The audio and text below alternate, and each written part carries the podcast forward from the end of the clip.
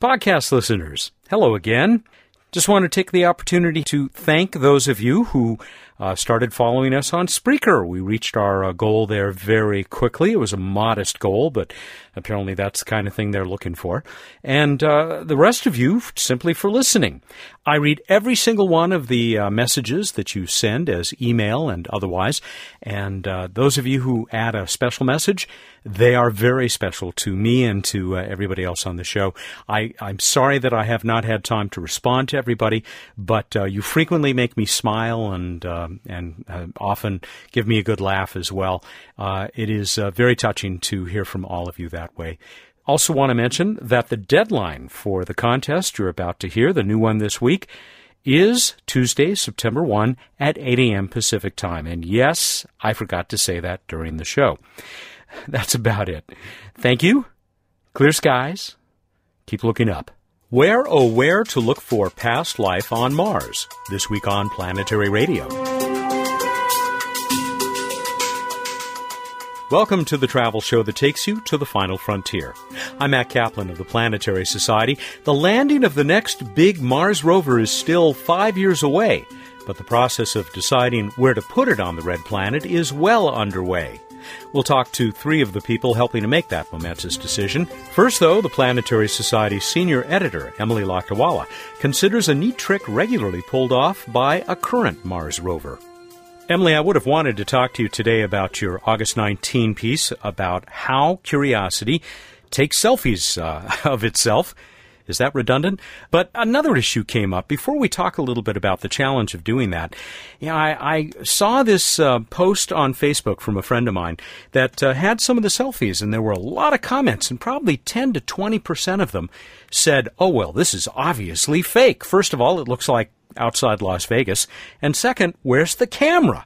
You couldn't see where the arm was that was taking this uh, shot looking back at the spacecraft. What's going on here? Well, my response to people who say that is to challenge them. Take your phone, go take a self-portrait, and show me where in that picture is your hand in the camera.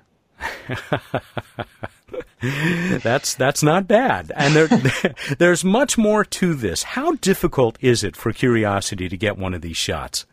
Well, there actually is a fair amount of artifice on it, not, of course, faking the fact that the rover is on Mars, but the fact is that the camera on the end of the arm doesn't have a wide enough field of view in order to get the entire rover and all of Mars around it in a single photo. When you try to take a panoramic picture on Earth, you use the video capture mode in your camera, and you actually sweep the camera around the landscape, and it's shooting many, many photos that in software, it assembles it into a single seamless panorama. And that's more or less what the rover is doing.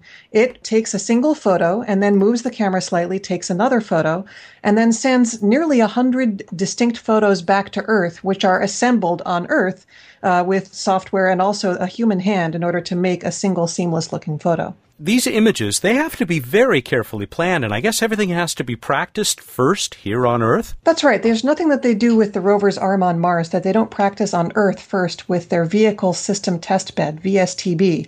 And what that means is that we have some great self-portraits of the V S T B sitting here on Earth with some of the human operators actually in the photos, which is would be quite a trick if you could manage to do that on Mars, but uh, we'll have to settle for the photos taken on Earth. Now, very briefly, is this just good public relations, or is there good science that comes out of these? You know, it's mostly for public relations, and it's also a matter of documenting sort of a historical documentation of the place on Mars that Curiosity was when she acquired the samples that she drilled out of the surface.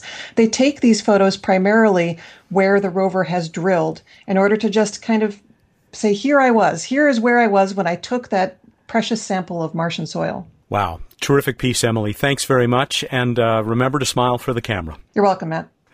She's our senior editor, the planetary evangelist for the Planetary Society, and a contributing editor to Sky and Telescope magazine.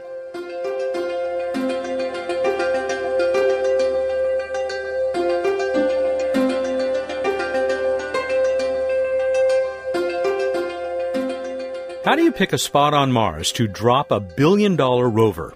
A rover that will look for signs of past life and collect samples of the Martian surface that will someday be brought back to labs on Earth. Matt Golombek of the Jet Propulsion Laboratory knows this process as well as anyone. He has led it before, and he has begun co-leadership of it again as we prepare for a mission in twenty twenty. A big step was taken in early August in a hotel conference room not far from J P L. More than one hundred scientists gathered to learn, argue, and cast informal votes for sites that offer a wide range of science potential and a wide range of danger for the robot that must land and drive safely across them. Matt and I talked in a somewhat noisy lobby right after a session of this second in a series of site selection workshops. Good to get you back on Planetary Radio, Matt. Isn't this a great place to be talking? Uh, it's super. I mean, this is where you start thinking about what your next rover is going to do on the surface of Mars, what materials it's going to sample, and what materials might eventually get returned to Earth. So, yeah, it doesn't get much better than this. I-, I walked in this morning, and I was so impressed. It was like, oh, my gosh, there's so-and-so and so-and-so. So it's just like, I don't know how many people you got, over one hundred, but all Mars all-stars. Yeah, and it's, if you think about it, this is the place where you get real feedback on your hypotheses of what you think is at the surface, because it matters when the rover actually gets there. And you want that criticality of thought and that discussion and that level of of thought on what you think is at the surface to really help drive the site selection. How long have you been involved in this kind of process for various missions? You're a vet. Uh, I think I started this with Pathfinder. Our first workshop was in nineteen ninety-four, maybe. So I guess that's, uh, what are we at, twenty years now. And we had two open landing site workshops for Pathfinder, mm. um, just, again, to get the community's input and response and thoughts as to where we might go and what we might do. So I'm looking at this incredible wealth of data that you and others have been presenting today. How does this compare when you look back twenty years to Pathfinder? And it's got to be a somewhat different experience now. You have so much information. Yeah, it's it's spectacular what you can do now. I'd say with M S L, there were almost no surprises. We had hmm. we had seen so much of the surface in terms of the surface safety and characterization. Uh, everything we saw was what we saw when we got to the ground. Now, there's some different rock types and stuff, but that that's kind of, you'd expect that. But in comparison to Pathfinder, we had no new data except Viking data from twenty-five years before. Mm. And, well, actually, there's some radar data, but it wasn't it wasn't much. To give you an example, we didn't even know what the elevation of the landing site was because there were no accurate measures. We used radar data to estimate the elevation. And radar from Earth. From Earth, yeah, that's right. So, so we were picking based on forty, this was relatively high resolution Viking images for Pathfinder. They were forty meters per pixel. So the smallest thing we could see or get resolved was the size of a football stadium. And the things you're worried about landing are rocks that are as big as you. So how do you, how do you fill that gap? Whereas now with HiRISE, we see the shadows directly. We can measure the rocks directly. Yeah. You talked about that. In fact, you, you talked about Uh, the shortage of grad students forced you into developing an automated system?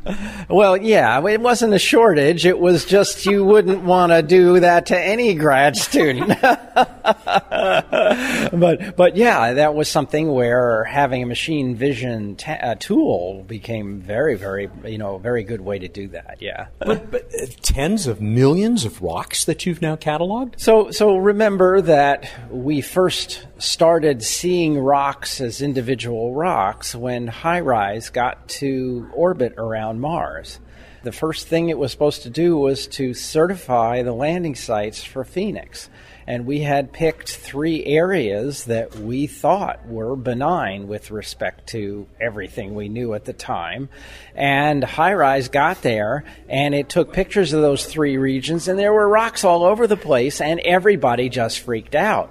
So so in a very short period of time, within months of starting to get HiRISE, we developed this technique to automatically measure the rocks. Mm. And, in fact, to measure them across every high-rise image as it came in to make sure that we could characterize their total size frequency distribution and estimate the risk from it. It was born out of necessity, and it was quite a bit. I mean, we were, what, a year from launch at that time. That's unprecedented to have that big a surprise in your site selection activity that late in the process. So we know so much more now about this planet and, and where to put a lander and how to get a lander down there. But it's still tough. I mean, planning a road trip on Mars is is no easy task. Yeah, there's two parts to this. So very interesting to compare the science data that drove the site selection for Pathfinder versus the science data that's driving the selection now. And that's a great way to look at our advance in knowledge of Mars, because as the science community learns more about the planet, those factors are going to become important. So as an example, Pathfinder, it was the first small rover with a chemical analysis instrument to roam over one hundred meters. And the idea was, let's just see what Mars is made of. We had no idea what Mars is made. We had no chemical information that told us what the composition of Mars. We inferred it was basaltic from shield volcanoes and meteorites, but we didn't know, and we didn't know what else was there. So So we landed at the mouth of a catastrophic outflow channel, figuring we get a, a grab bag sample of what Mars is made of. That was it. That was the sophistication of the science. Whereas now we're talking about clay minerals and metamorphic minerals and and habitable environment where water has processed those rocks. Much more specific and detailed information about the environments, the geologic evolution of that region, and why it would be a good place to get samples back. So incredibly more sophisticated now than we were twenty years ago. Some considerations still the same, right? I mean, it, does it does much of this come down to finding the right balance between science and engineering, uh, protecting that rover? If you don't land safely, you don't get any science. It doesn't matter what your aspirations are. But even there, what we're evaluating, remember Pathfinder's ellipse, we didn't even know where Mars was in its orbit. It had been twenty years since we'd been to Mars. We didn't know its ephemeris. So so our ellipse was three hundred kilometers by one hundred kilometer. That was as accurately as we could target a lander. Now we're talking about twelve by eighteen kilometer ellipses. These are teeny, teeny little spots going to incredibly special regions. Think about an ellipse one hundred thirty kilometers across. You can't target a single unit. It's too big. You just need smooth and flat. And so the engineering constraints dominate in ellipses like that, whereas now the science is driving you to these very, very special places. You have an interesting collection of site candidates that are being discussed here already, and there have already been some initial evaluations of which ones may be more practical than others. Is is this fairly typical? Are you pleased with the process?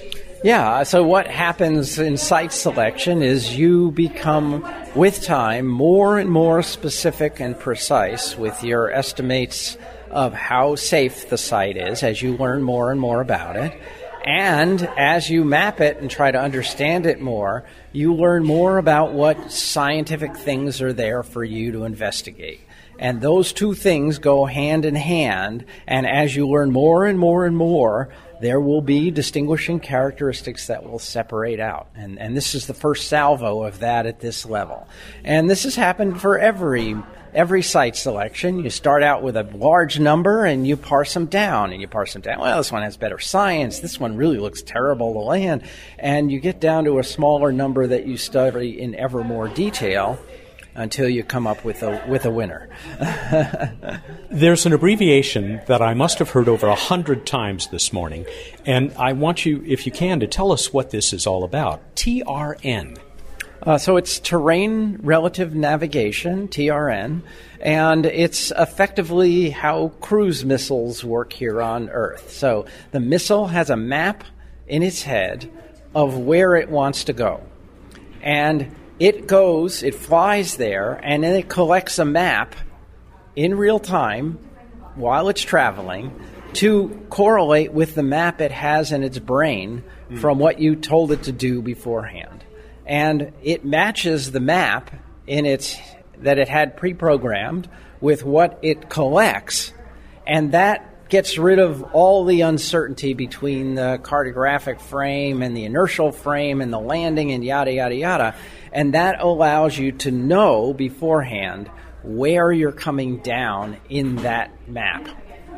And then that allows you to say, well, I want to avoid the bad places. If I've determined from orbit that this patch is too rocky or too slopey or has bad things about it, we can divert away from that by one hundred meters, one hundred fifty meters as we're coming down. So it matches the map. It figures out, oh, my God, I'm coming down to a bad place. I'm going to just nudge over here. It takes a little extra fuel on the final descent, but it's capable of doing. So that's what T R N is. So it gives you a little bit of extra flexibility. It, might, it could turn a site that doesn't look so great into one that, mm, that one might work. So I think that's the dominant thing you saw from this morning is our estimates of the success probability at many of these sites are dramatically improved if you have that little capability to avoid the bad spots. What's also clear is the incredible variety of factors that need to be considered.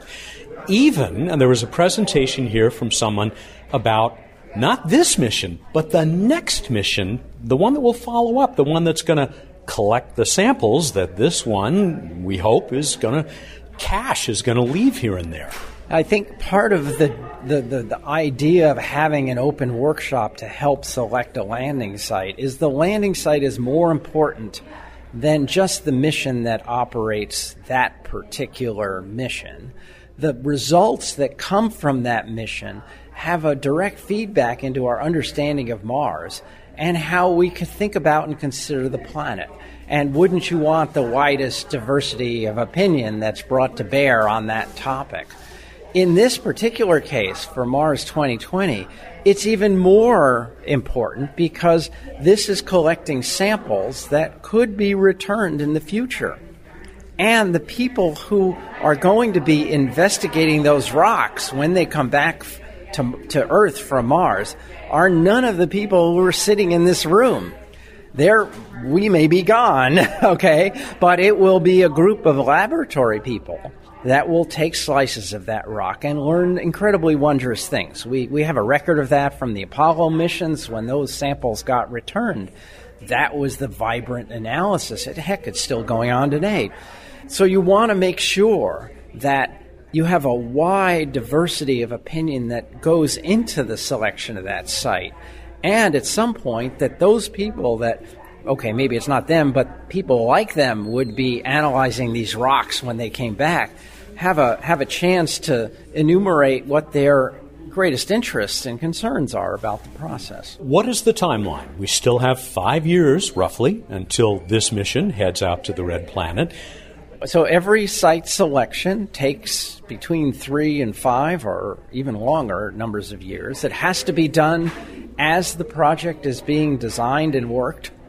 There's a feedback between what we think the lander can accept and take, uh, what it can land on safely, and and every spacecraft is different. So even though this is like M S L, it's it's a little more massive. It already has new new safety criteria that are coming up. So you can't do it beforehand because you don't know how the system is going to be evolving t- with regard to the hazards until it gets pretty close. So, so yeah, we have a bunch of time, and that's the idea, is to use that time to investigate these sites and understand them better. And the requirement is that we select, oh, sometime before launch. Now, this particular project would prefer to select a little bit earlier, if they could, and we're on track to try to do that. So a year or two before launch, we'll probably have a pretty good idea. Best of luck with that, Matt. It's great to talk to you, and I sure look forward to following this process. And we hope you will. Matt Golombek of J P L, co-chair of the Mars twenty twenty Landing Site Steering Committee. Stay with us to hear from two prominent participants in the site selection workshop. This is Planetary Radio. Hey, hey, Bill Nye here. I'd like to introduce you to Merk Boyan. Hello. He's been making all those fabulous videos, which hundreds of thousands of you have been watching. That's right. We're going to put all the videos in one place, Merk, is that right? Planetary T V. So I can watch them on my television? No. So wait a minute, Planetary T V's not on T V? That's the best thing about it. They're all going to be online. You can watch them anytime you want. Where do I watch Planetary T V then, Merk? Well, you can watch it all at planetary dot org slash T V. Random Space Fact! Nothing new about that for you, Planetary Radio fans, right? Wrong! Random Space Fact is now a video series, too. And it's brilliant, isn't it, Matt? I hate to say it, folks, but it really is, and hilarious. See? Matt would never lie to you, would he? I really wouldn't. A new Random Space Fact video is released each Friday at youtube dot com slash planetary society. You can subscribe to join our growing community, and y'all never miss a fact. Can I go back to my radio now? Welcome back to Planetary Radio. I'm Matt Kaplan, this week bringing you conversations with three of the over one hundred scientists who participated in an early August workshop. They narrowed the choices for a twenty twenty Mars rover landing site to eight locations. They were told to consider only science in this gathering, and that's what I discussed with Lindsay Hayes. Lindsay is a space systems engineer and astrobiologist with J P L's Mars Program Office. I jokingly asked her how one studies alien life that, so far, no one has found. Ah, the old astrobiology is a science without a subject question. As astrobiologists, we like to think of it as a little bit different. We have a lot of things to study, and actually astrobiology is the intersection of a lot of different fields. It's organic geochemists who want to look at lipids, and it's astronomers who look at solar, extrasolar planets, and it's a whole bunch of people who look at Mars and icy worlds in this solar system and all that kind of thing. It's we instead of having no subject, we actually have a, an overabundance of subjects. In a way, um, the really exciting thing about Mars twenty twenty is that it's our first opportunity to pick out which samples we want to return from Mars. The point of vis- visiting the, the Meteoritical Society group, those are people who study meteorites. So we do have rocks from Mars. We just haven't been able to pick which ones we want yet. And so the exciting thing about Mars twenty twenty is we'll get to return samples that we pick, and we'll get to say, we want that kind of sample or this kind of sample. We want one that has, we know has evidence of, of having been in a wet environment, or we know is related to this particular lava flow or something, as opposed to sort of Of, well, it's a, it's something from a lava flow, or it's something that saw water at some point. We can put all of that context into it, which allows for the results that we get to have that much more of an impact. Obviously, we've been able to do some incredibly wonderful research in situ, sitting on Mars, particularly with M S L. Why this holy grail of sample return? Well, sample return allows us to take that science that we do from the in situ science and be able to then uh, apply the instrumentation that we have in our labs on Earth. I, this is a, a terrible analogy, but it's the best one I, I, I like to use because it makes a lot of sense. You know, when you think about your travel size, you know, the things you have at home, you have the big, you know, you have the big hairdryer that can really do a great job. I, you know, you, you have that sort of thing. But the version you take with you on vacation is never quite as good. But being able to take those samples, bring them back to our lab, we can get much higher resolution measurements. We can do a lot of different kinds of measurements. The big problem with in situ science is sometimes we don't know what we want to measure until we get there. And when you have those samples back on Earth, we said we want to study this thing. Okay, great. But now we also want to apply this other instrument and that kind of thing. So it allows you to, to make those, do that iterative process that is science. And as soon as you learn one thing, then apply the next thing. Okay, well, what's the next question we want to answer? And with the instruments on the Earth, you can do that. So here's the sixty-four dollars or one hundred million mile question. If you didn't have to consider engineering, if you didn't have to consider uh, making sure your rover survives to do the work, and looking at it just from the astrobiological viewpoint, where would you want to plop this lander on Mars? From my own personal perspective, and this is not NASA, this is not J P L, this is Lindsay Hayes, I've done a lot of work in hydrothermal environments. So I've done a lot of work in Yellowstone and that kind of thing. And, and there's a, a combination of factors there. There's there's water and there's, you know, the right kind of temperature, but most important, there's energy. And so we always want to look for that that combination of three things, you know, water, food, and energy, um, to, to, to allow you to sort of to, to grow and live. And then on top of that, you need preservation. The two things that I presented here were um, this combination of either a, a sedimentary environment, the kind of thing that you would see at the bottom of a lake or, you know, at an ocean, or a hydrothermal environment that you get good preservation for. I think those are going to be our best our best bets for looking for biosignatures. Lindsay Hayes of J P L, also at the second Mars twenty twenty rover site selection workshop, was Ken Edgett of Malin Space Science Systems. Malin is the legendary builder of cameras that are on and above Mars, as well as other places around the solar system. I asked Ken if he has a favorite in the site selection race. I frankly don't know where to go with this mission because of the competing interests of what you would want to do with samples you bring back from Mars. There's not any one single magic bullet site that you can get to all the things you wish you could study at one place. So I don't really know where to go. But I did want to reserve the idea that, you know, if one of the rovers stumbles upon the most important thing ever, we ought to consider going back to those places. This is not the first of these meetings, uh, meetings like this that you've been to, right? Yeah, I, I didn't come to the first of this for this mission, but I had been to a whole the whole series for M S L, for Curiosity, and uh, watched, for example, Gale Crater on the list, come off the list, get back on the list. So, so those things do happen. What do you think of the process? I mean, there's so many people in there who are going to be contributing to this. It's a tough process. Uh, you trying to keep each other honest and uh, be realistic about what these sites all offer. But, you know, this is a great list of sites, and, and it really is. I rack my brain every day. Is there something we're missing? Is there a site that's accessible, right, to this landing system, this thermal system, et cetera, that would be better than anything on this list? And I still rack my brain. I hope to you know, keep doing that until I either decide, nope, this, these are good, or holy cow, everybody's forgot about this place. I'd have thought maybe you'd just be partial to places that are going to make pretty pictures. Well, hey, arguably, we got that in Gale, so uh, I, no, really, this is all about the science, and, and uh, you know, if, if it turns out to be the flattest, boringest place, but it has all the magic bullets, man, then that's where should, we should go. Ken Edgett of Malin Space Science Systems. More on the twenty twenty Mars rover next week when we'll talk with Jim Bell about mastcam Z, the powerful stereoscopic eyes planned for that robot. Our mission coverage will continue right through the celebration when it touches down and begins its journey across the red planet.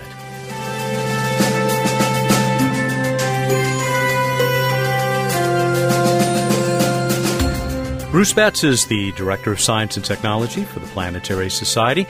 He has joined us again for our weekly dose of uh, What's Up in the Night Sky.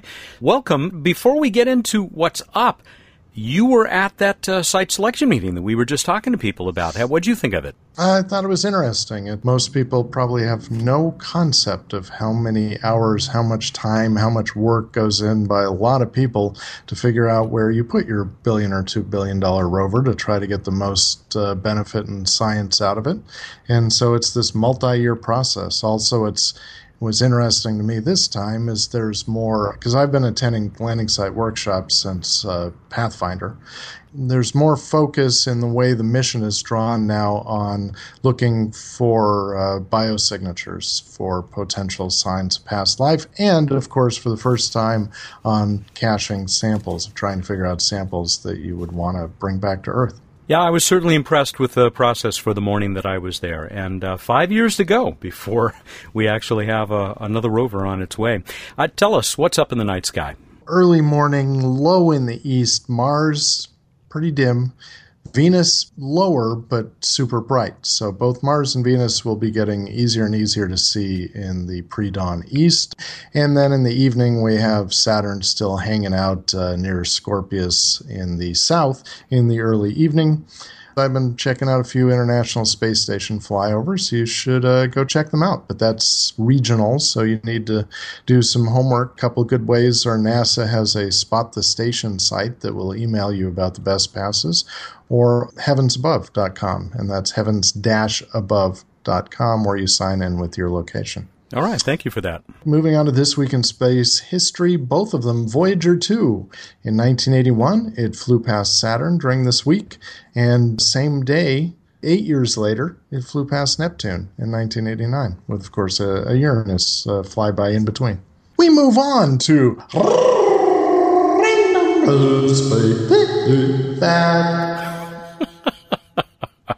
Well done. Why, thank you.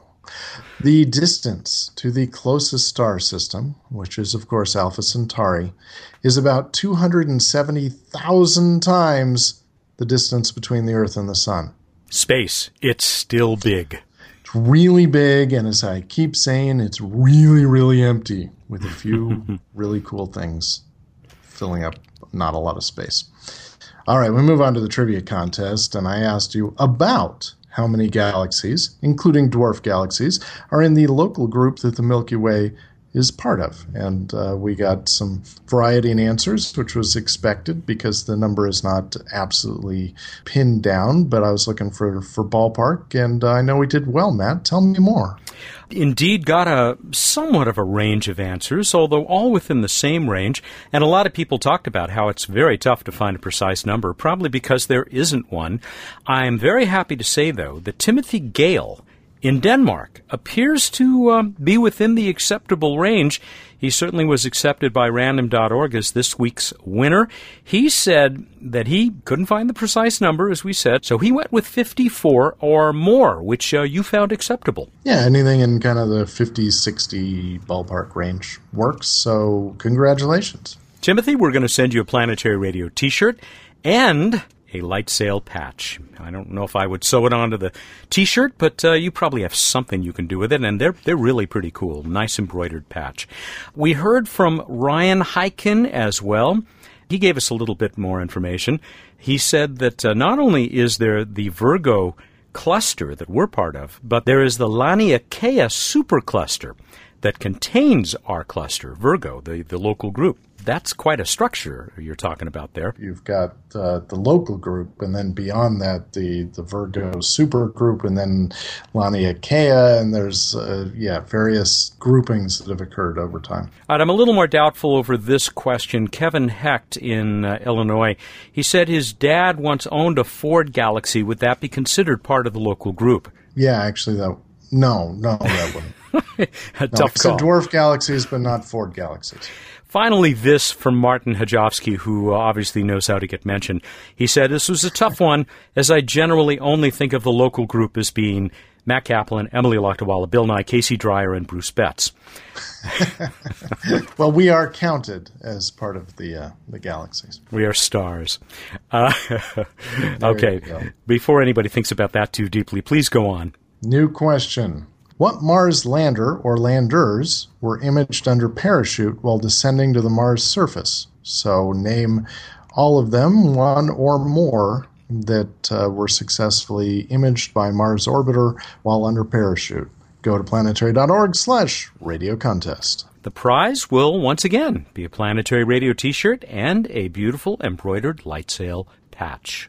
All right, everybody, go out there and look up in the night sky and think about integrated circuits. Thank you and good night. That's Bruce Betts. He doesn't have a chip on his shoulder, no matter what it sounds like. He's the uh, Director of Science and Technology for the Planetary Society, who joins us every week here for What's Up. Planetary Radio is produced by the Planetary Society in Pasadena, California, and is made possible by its choosy members. Daniel Gunn is our associate producer. Josh Doyle created the theme music. I'm Matt Kaplan. Clear skies.